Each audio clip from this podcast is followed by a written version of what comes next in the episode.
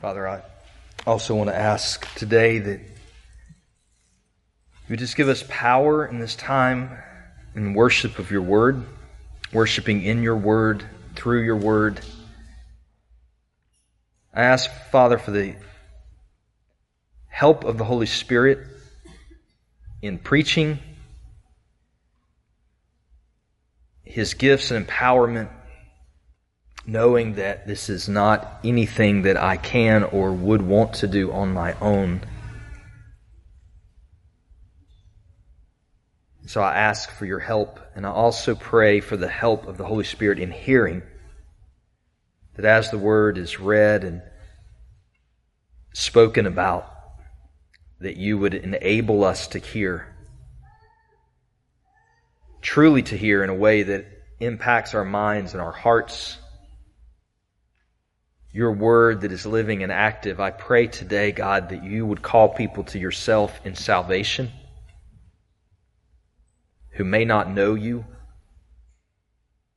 God, even if, even if they believe that they do, if that is not reality, I pray today that you would reveal to them true salvation in Christ, and they would cry out to Him today and be saved. I pray for those who are wandering from you to be drawn back, to know your nearness and your love for them. I pray for those who are caught in sin or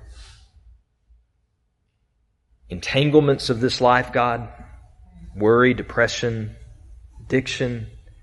I pray today you would set them free by your word and the power of your spirit. You are able, your word says, to do far more abundantly than we could ever ask or imagine. And I, I, pray that you would do that today that your spirit would move among us in visible ways and invisible, in quiet ways and in loud ways. And just as we read this morning in Psalm 34, taste and see that the Lord is good, that today we would have right experience with you tangible experience with you. Where in, in that spiritual sense, we taste, we experience you, and we know your goodness. I ask that that would happen, that you would work this miracle among us, and even among those who may watch this later. We love you, Father. We gather in your name. Speak to us and help us. In Christ we ask this. Amen. So we are in uh, week number four in this preaching series on prayer. It's good to see everybody today and glad that you are here to, to worship with us. And we have been building a foundation the last several weeks on different aspects of prayer. And now we're going to build on that foundation further and talk about, study about asking God for our request. Now, when it comes to making request of God in prayer, you and I are a product of our life, how we were raised, the churches that we came up in, if we attended church, our experiences in asking God for things, even our personality, all of those things and many more can combine to influence whether or not we go before God and ask Him for things.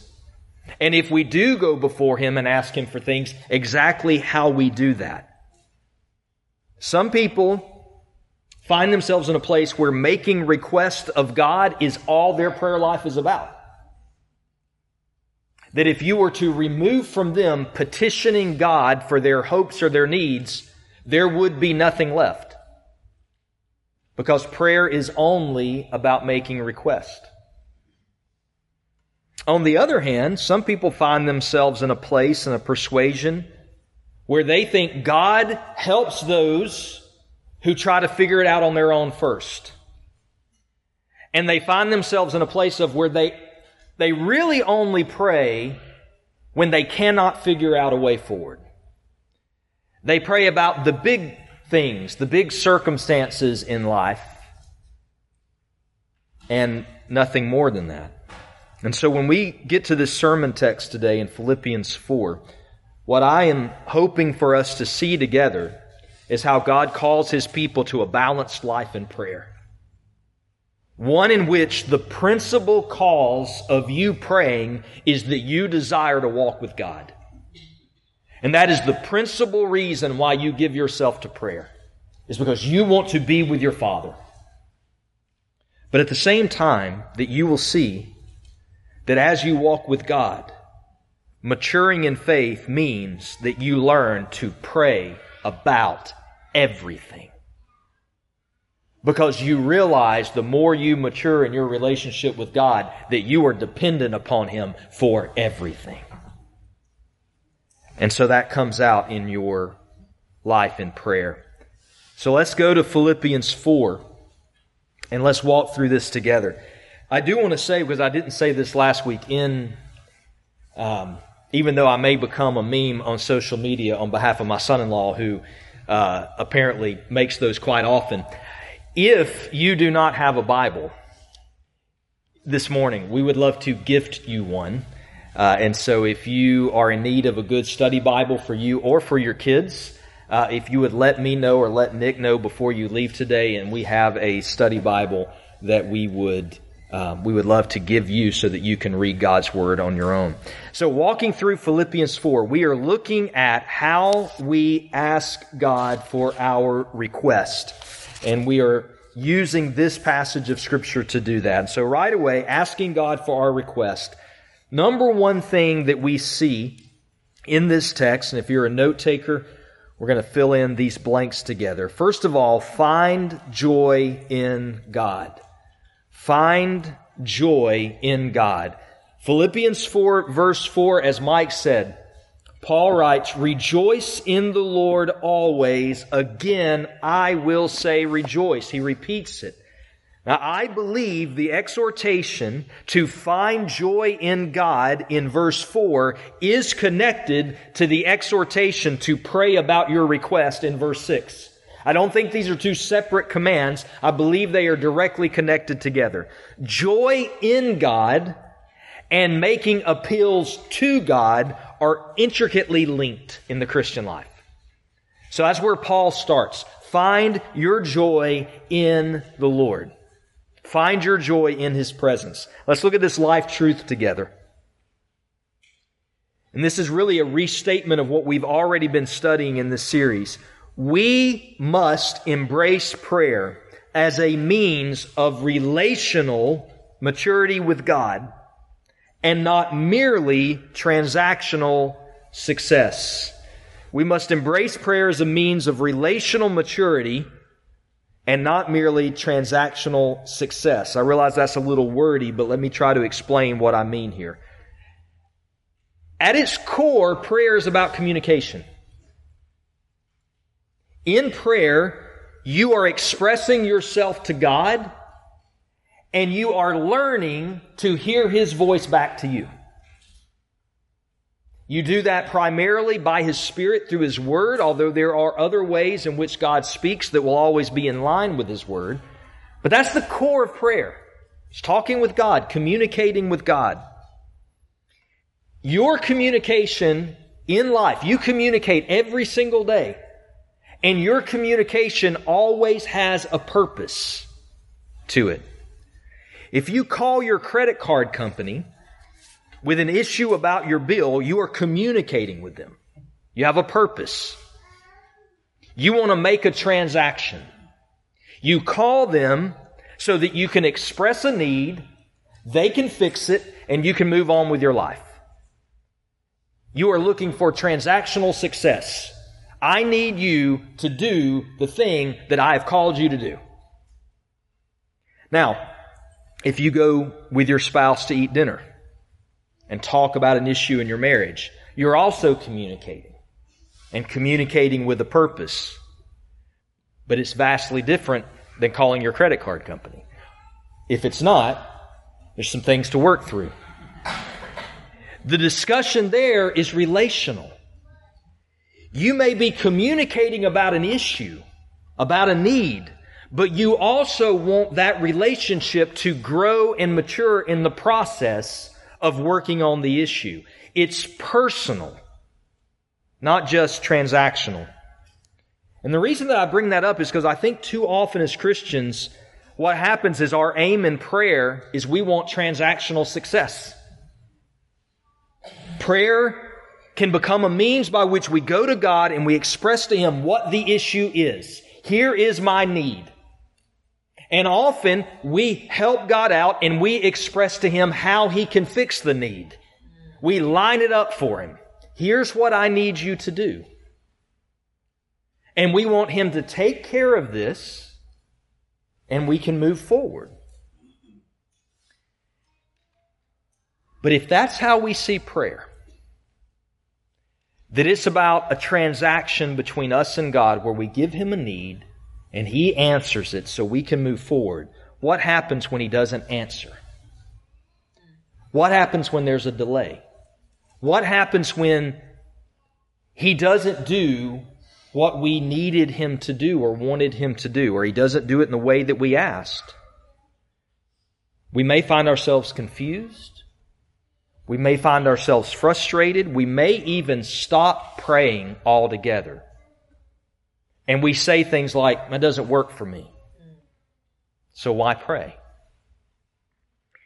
God wants us to bring before Him our request, but He wants us to do it in the context of a maturing relationship with Him, not just to make a transaction.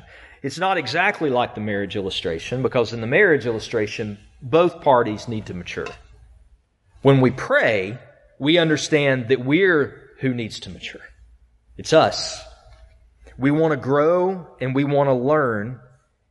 We want to mature in our affection for God and our knowledge of Him as we pray. We want our prayers to mature. If you've been walking with Christ for a while, you probably know that there are things that you would ask of Him and pray for Him to do five years ago that you wouldn't ask in the same way today. You've matured in your understanding of God and what prayer is about. And that's what God wants, but He wants you to do that in the context of relationship. He wants you to come before Him with all of your requests and say, God, here's what I need. Here are my hopes. But even as I lay these before you, please help me to grow in knowing you. Please help me to grow in knowing your heart for me and your heart for my world. And when that is your aim, and you find joy in being with your Father, like Paul says to the church here, then you will likely not fall away in prayer when maybe things don't come together the way that you hoped that they would. I think believers who are most effective in prayer are those who find joy in the presence of God first. We read Psalm 34 to start this morning. Sometimes we sing that psalm together as a church. I sought the Lord and he answered me.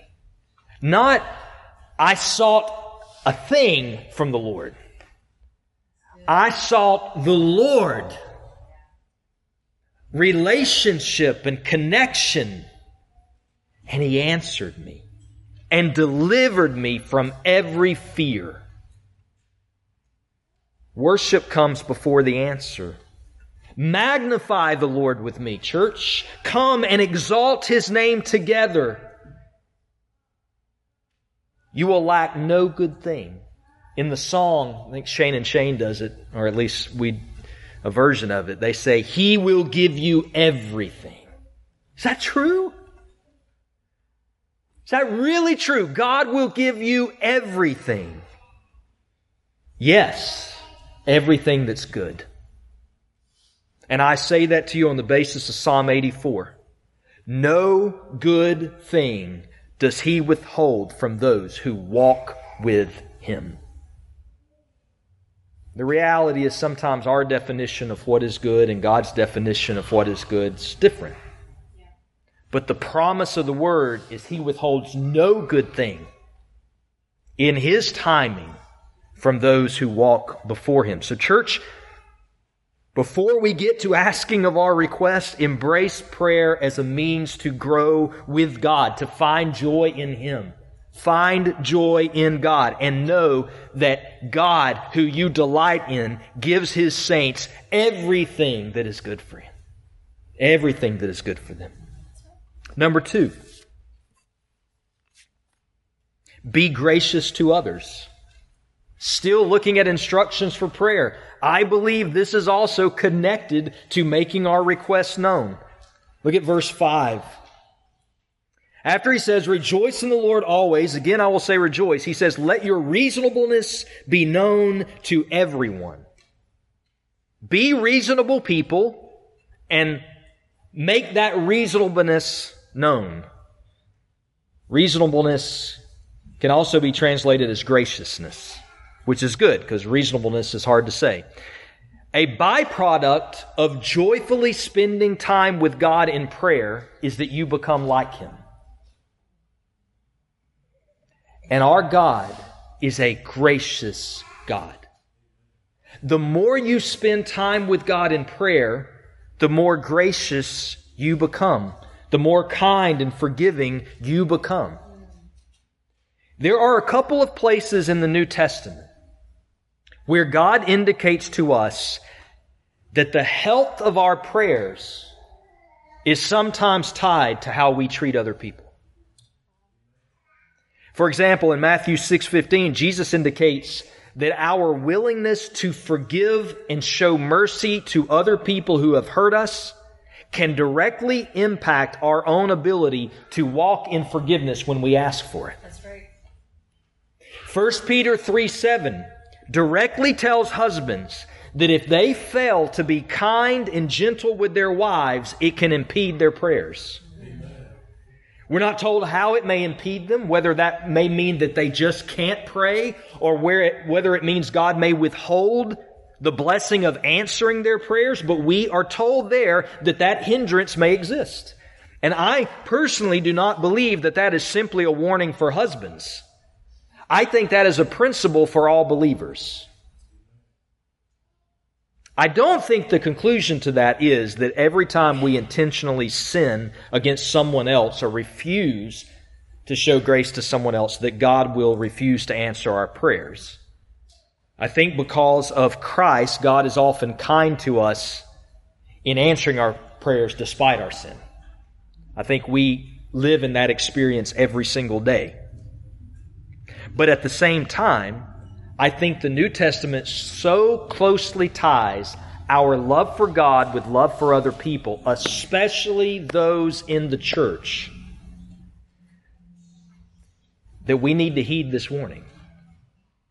That if we intentionally withhold from others the grace God has given us, it can, when God chooses, impact the effectiveness of our prayers.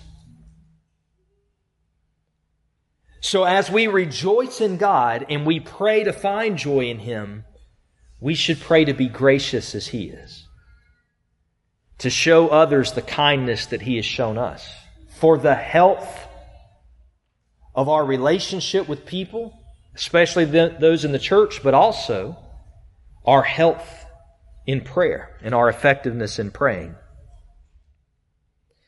So rejoice in the Lord always. Again, I will say rejoice. Let your reasonableness be known to everyone. And it brings us to the third instruction. Let the promise of the nearness of God calm you and take you to prayer. Let the promise of the nearness of God calm you and take you to prayer. After he says, Let your reasonableness be known to everyone, he then says, The Lord is at hand. The Lord is near. Do not be anxious about anything. Paul's statement is worth underlining and highlighting in your Bibles. God is near to you. Believers, who hear this. God is near. He is not a far off God. He is close to you. He is close to your situation. The whole principle of Christianity is God descended to us. He is near us. And unbelievers who may hear this, Paul's message in Acts 17 to the non believers in Athens was that God was not far from any of them. And even he told Athens that God was working through their circumstances. It might seem random to them where they were born and when they were born and the circumstances of their life, but Paul says it's not random. He has designed things in your life that you might turn and find God, that you might look to Him. If you hear this today or you hear this in the future and you are not a follower of Christ, you don't know what you believe about any of this, I'm not trying to sell you anything. And I'm certainly not trying to capture you into religious practice that is devoid of sincerity. I just want to express to you that the nearness of God is the one constant I have seen my entire life.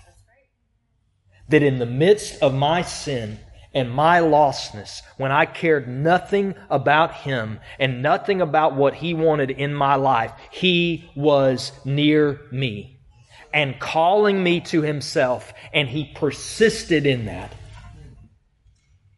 and did not give up on it. And He is no respecter of persons.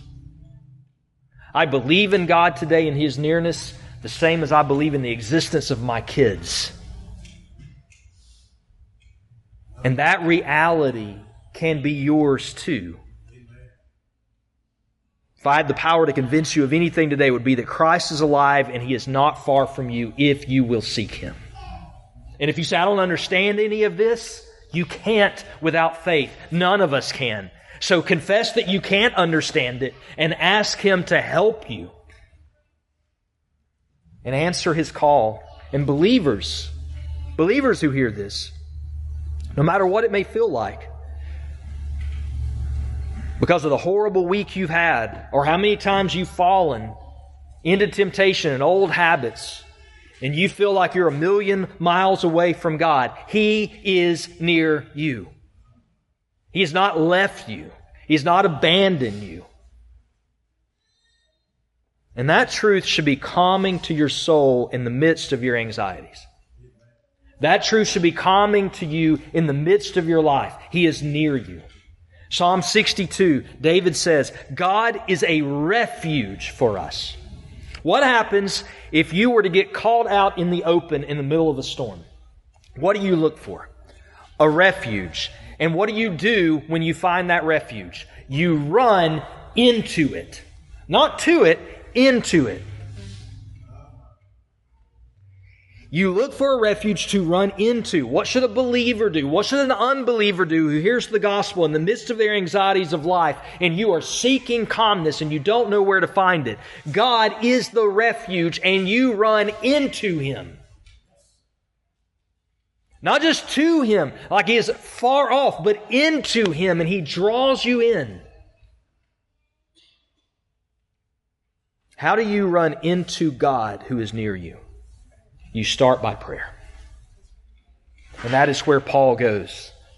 Rejoice in the Lord always. Again, I will say, rejoice. Let your reasonableness be known to everyone.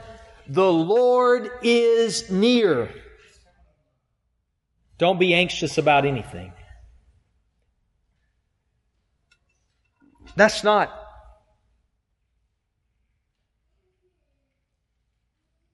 That's a command, that's not possible if you think about it in terms of I'm cutting myself off from worry and cares and anxiety. Because you're always going to have those feelings come up of worry. You're always going to have those feelings come up of, of anxiety. What Paul is saying is when anxiety comes and care comes, when worry hits you, don't embrace it. Run into your refuge. Stop what you're doing and pray. What do we pray about? The next blank. Everything. Look at what he says. Don't be anxious about anything. Don't give in to the worry. Don't embrace it. It's going to be there. Don't let your mind go to the worst possible outcome. Run into God in everything by prayer and supplication. Let your requests be made known to God. Pray about everything. Paul is clear in everything by prayer, in every matter of your life that is a concern for you, pray. A care for you, pray. A hope, pray. A worry, pray. A need, pray. Pray about everything. Pray about it all. One, one definitive thing I remember from my childhood that was so small, and some people would have ridiculed it. But it has stuck with me for 40 years. Is my dad always worked night shift, and my mom and I were always alone at night. And every time we went to the grocery store, I can remember my mom before we get, get, got there praying that we would find a parking space, parking space up front under a light. And that may seem silly, and that may some some Christians, some people would say well, they would ridicule that. Say, you don't pray about things like that. My mom prayed about everything. Forty years later, I still remember that. I always remember we found a space right where we needed it. It's not super spiritual to only pray about the big things. Mature believers learn to pray about everything. Take your requests to Him often. He is inviting you to run into Him because He is near. Pray about whatever is on your heart. If you have a hope and worries coming up that that hope won't come together, stop what you're doing and pray. If you're angry at someone, if you're angry at the world around you, if you're angry about what you see happening in the world, if you're angry about what you see on social media, before you do anything, stop and pray. Stop and pray for that person. Stop and pray for that situation. Stop and pray. If you're working on a car and you can't get a bolt off and frustration and anxiety are building up in your heart, stop and pray. God is near. Pray about everything. The Bible says pray without ceasing. This is how we do that. It doesn't mean you live your life in a prayer closet, although you should take time to go and be alone with God and pray. But it means your whole day, your whole life, you pray about everything. Sometimes you'll be able to stop in the moment and just take two or three minutes and pray. Sometimes it's going to have to be quick.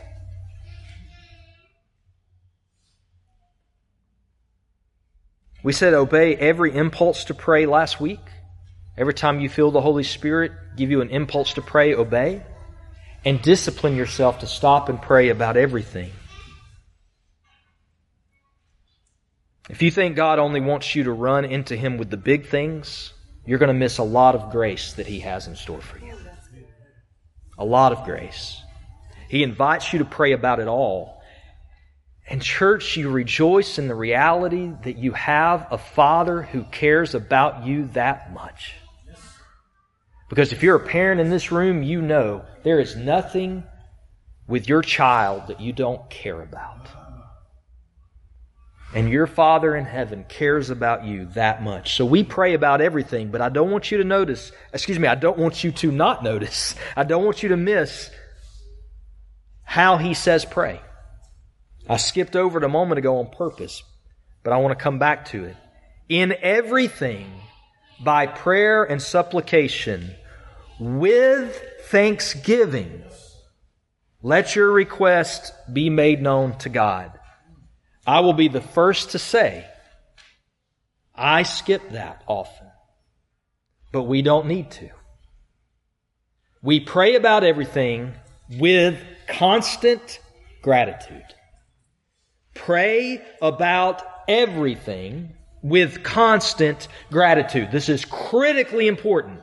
It's not just a little phrase that Paul threw in. This is critically important that Paul says to make your request known to God with thanksgiving. In other words, you saturate your prayers, your request to God with statements of gratitude, acknowledging all He is and all He has done for you. You thank Him based on the promise that He is near you and you can run into Him, and you thank Him for the promises of His Word that He has heard you. That is the key difference in someone who prays for the purpose of a maturing relationship with God and a person who just prays for the transaction of getting an answered prayer. Remember when Jesus healed the lepers? One came back to thank him, and he said, There were several of you, weren't there? We sometimes move from one request to another request to another request to another request without thanking God, without gratitude of acknowledging all He's done.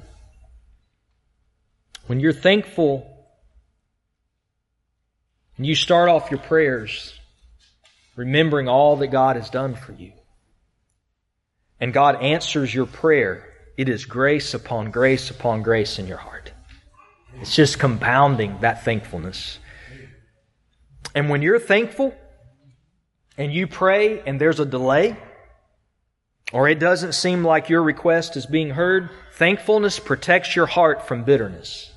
Thankfulness protects your heart from wandering away from God or wandering away from prayer because being expressively thankful orients your heart toward His goodness.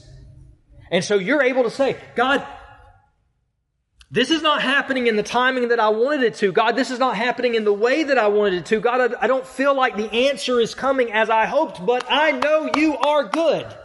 And here's all the reasons I know that you're good. And here's all the things that I've seen you do in my life and all the things that you have worked for me. And I know that you haven't stopped that. You haven't stopped caring for me. That thankfulness protects you as you pray for your request. The Lord is near. Don't be anxious about it, anything, but in everything run into Him by prayer and supplication with thanksgiving and let your requests be made known to God. He invites you. Does He know what you need before you pray? Absolutely. And what does He say do? Pray. Ask me for your request. Ask me for your request. Ask me for your request. And then Paul moves from an instruction about prayer to a promise about prayer.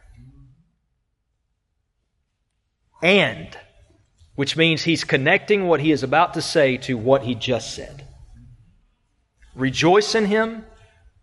Be gracious to others. Know that he is near. Run into him in prayer with thanksgiving. And the peace of God, which surpasses all understanding, will guard your heart and your mind in Christ Jesus. He will guard us in peace. That's the promise. He will guard us in peace.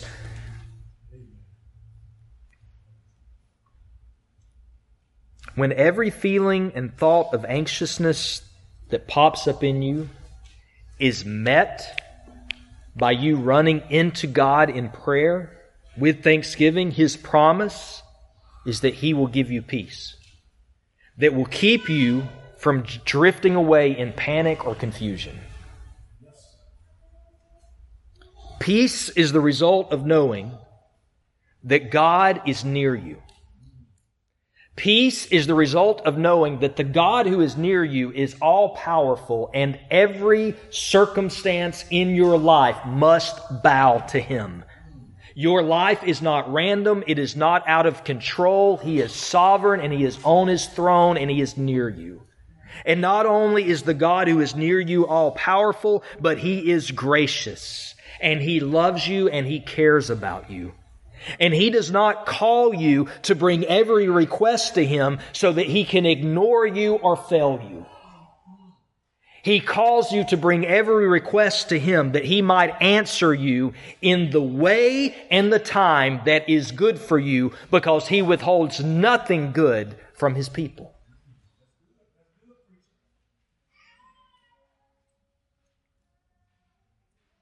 We don't always know what's good for us. I know that I come back to this all the time. I know that I do. I know if you've been here, you've, you've heard this over and over. It is the joy of my life to get to do this and get to do it here. Because I know what my life looked like when I pulled up on that side of the parking lot almost 20 years ago. But for 10 years, I prayed that God would let me leave. Not because I didn't love this church, because I wanted to go pastor. I wanted to be sent out from this church. For 10 years, I asked God to let me pastor a church. And for 10 years, he kept telling me, wait, wait, wait, wait.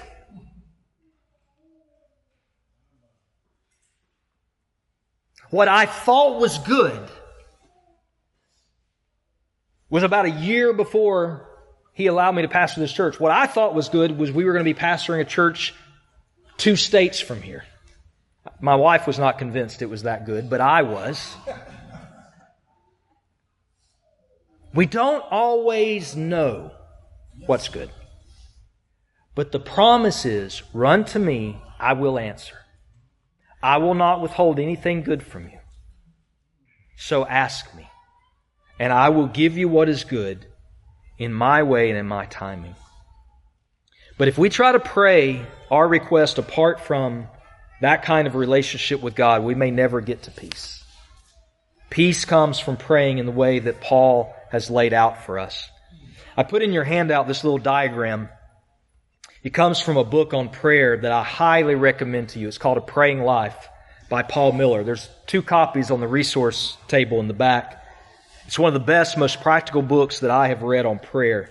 And in it, he talks about what he calls good asking. And he, he pictures good asking as this narrow path, much like Christ described our walk with Him as a narrow path. And on either side of this narrow path, there is a potential for error. So if you're looking at the little diagram, on the left side, there is the error of not asking God for anything. This is a believer who feels separated from God. You note that line between God and me. There's a separation there, a wall. You feel separated from God. And that separation may be caused by a lot of things. You may not believe that God will hear you when you pray. You may not believe that He cares about you. You may not believe that you are worthy enough for Him to hear you. It may be like we talked about earlier. You may think you're only supposed to pray about the big things. You may not believe that God still intervenes miraculously.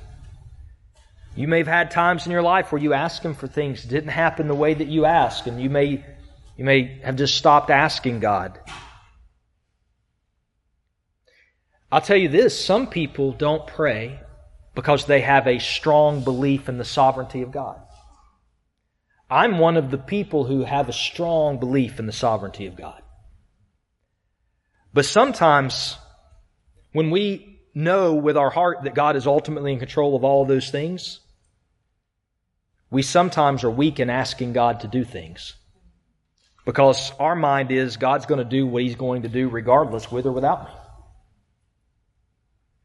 And we ignore the fact that God told His church in James 4 2, there are some things you will not have unless you ask. In, in the sovereignty of God, He has designed that there are things in our life that we will not have unless we ask Him. And he tells the church in he tells the church in that day, some things you don't have because you're just out trying to get it on your own and you haven't even asked me for it and you don't have it because you haven't asked. And so the answer, whatever it may be to why we don't ask, the answer is ask and ask boldly. I hope we get to it in the next couple of weeks of, of talking about prayer. But there are some outrageous, outrageous promises from God about prayer. I think I'm going to try to use one of them next week. But there's an amazing story about when Jesus' disciples ask him to teach them how to pray. And Jesus gives them the Lord's Prayer, which you would expect. Okay, a model prayer. And then immediately he tells them a story. Apparently, I'm going to tell it now. But anyway, he gives them a story, and he says there was a man that was asleep, and his friend comes and knocks on the door and says, Will you get up and give me something? And the man says, Go away and leave me alone. I'm in bed asleep. And the guy just keeps banging on the door and keeps knocking and keeps knocking and keeps knocking until the guy finally has enough, gets up and gives him what he asked for. And Jesus says he gets it because of his impudence, which is a word that means his shameless asking. Jesus told that story when his disciples said, Teach me to pray.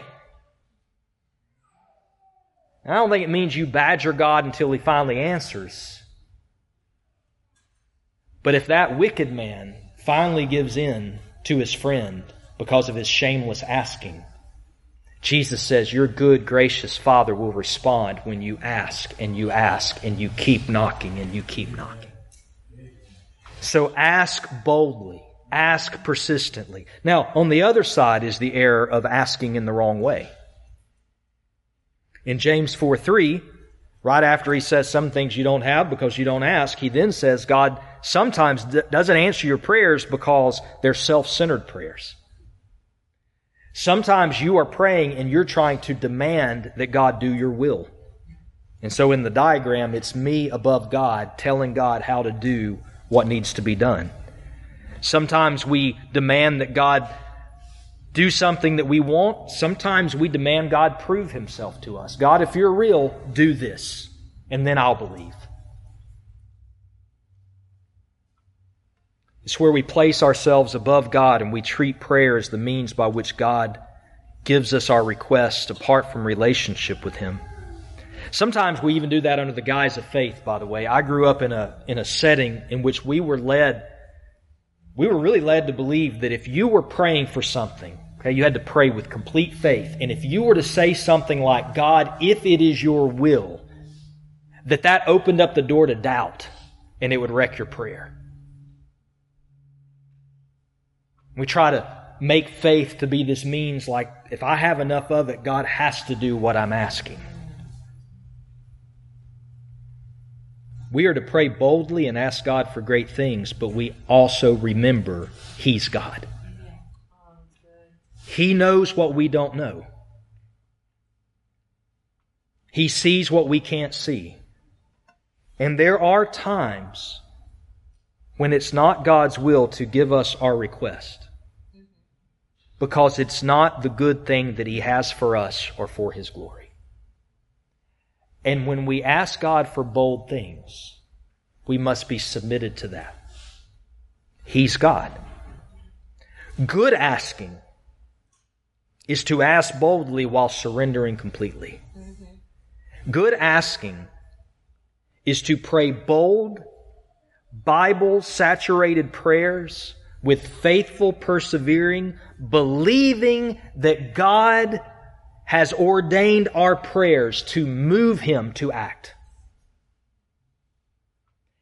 And while we pray, we do so unwavering in our belief that we can submit to Him and we can submit to His timing in everything because He is good and gracious and loving and kind. So we pray boldly with surrender. That is good asking. I want to ask the worship team if they'll come up. As they do, I want to pose a question to you, and I, I want to ask, like, don't, don't go anywhere because I want us to respond to God's Word. I want to ask you a question that I often ask our leaders in this room on Sunday mornings. We gather up in here to pray at 10 o'clock. By the way, that's not an exclusive prayer time. If you ever want to come at 10 and join us to pray, come right in that room. We'd love for you to come and pray with us. But I, I often ask that group of leaders, the worship team, and, and leaders of the church and of the service, I'll often ask them this question. I say often, I've asked it several times. What would you ask God for? if you believed that He would hear you and give you what you asked, and that your asking was the only means by which He would bring it about. If you really believe that, that, that God would, would give me anything that I ask Him for that's in line with His will, in His Word,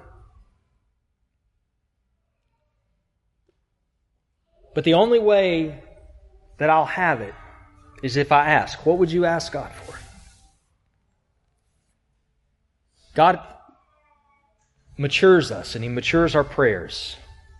He teaches us things to ask for and what not to ask for. But He never stops calling us to ask.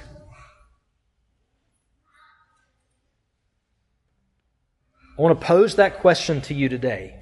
What would you ask Him for? For your life, for your church, for your marriage, for your family, your career, your witness for Him, your heart before Him? What would you ask Him for? Today, I want us to respond to God, and I want us to respond to His Word by asking Him for our request. I want you to spend this time as we worship asking God for what you would request of Him. And I, I want to ask you that as you do that, you listen for Him and what He says. You can ask where you are, sitting or kneeling. You can ask while you stand and worship, or you can come up to the front here and kneel. But what would you ask God for? And I, I want to, I want you to probe deep.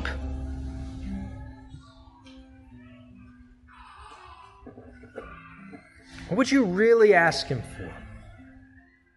I think by His Word, He's calling us to do that. So I want us to fill this room or in your homes if you're watching this later for the next few minutes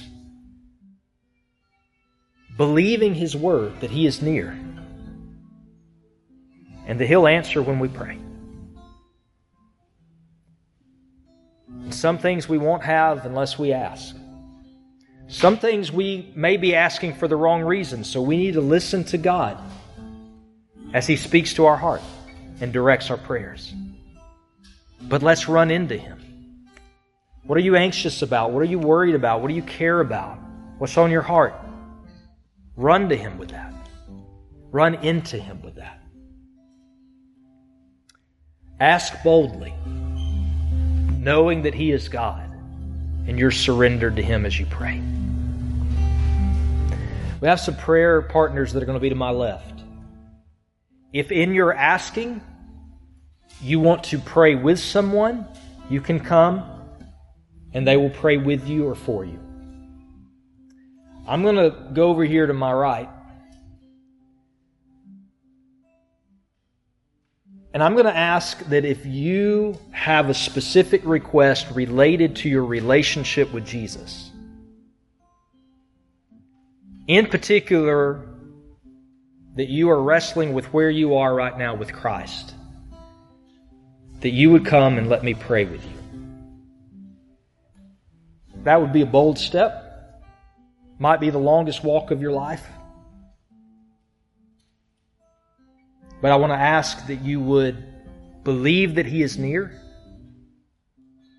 and that He cares about you and your wandering or your lostness. And whatever questions you may have about that relationship, if you are wrestling with it, I would love to pray with you about that. Father, my ask of you today is that you would hear us as we pray. That we would be a church that would rejoice in you. That we would be a people that would be gracious as you are. That our prayers would be healthy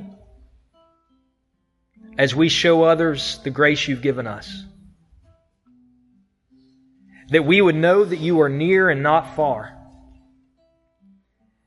and that every moment of our life that we feel anxiousness or worry or a burden for someone or frustration, that we would run into you in prayer. That you would hear our request and that you would give us what is good in your timing. I pray you would do miraculous things, God. That we would see your kingdom come and your power in our lives, even right now, that we might glorify you and witness about your power to others. I pray that you would give us gratitude in our hearts to pray with thanksgiving for all you are and all you have done. And I pray that your peace would surround us at all times. Peace that would propel us into the mission that you've given us. God, you know every need in this room. You have called us to ask you for our request. As we pour our heart out to you this morning, God, in whatever way you lead us to, please hear us. If there's anyone here far from you, wrestling with you, unsure about you, would you lead them today to your nearness and even to salvation? Jesus, let us be thankful that you have done it all for us.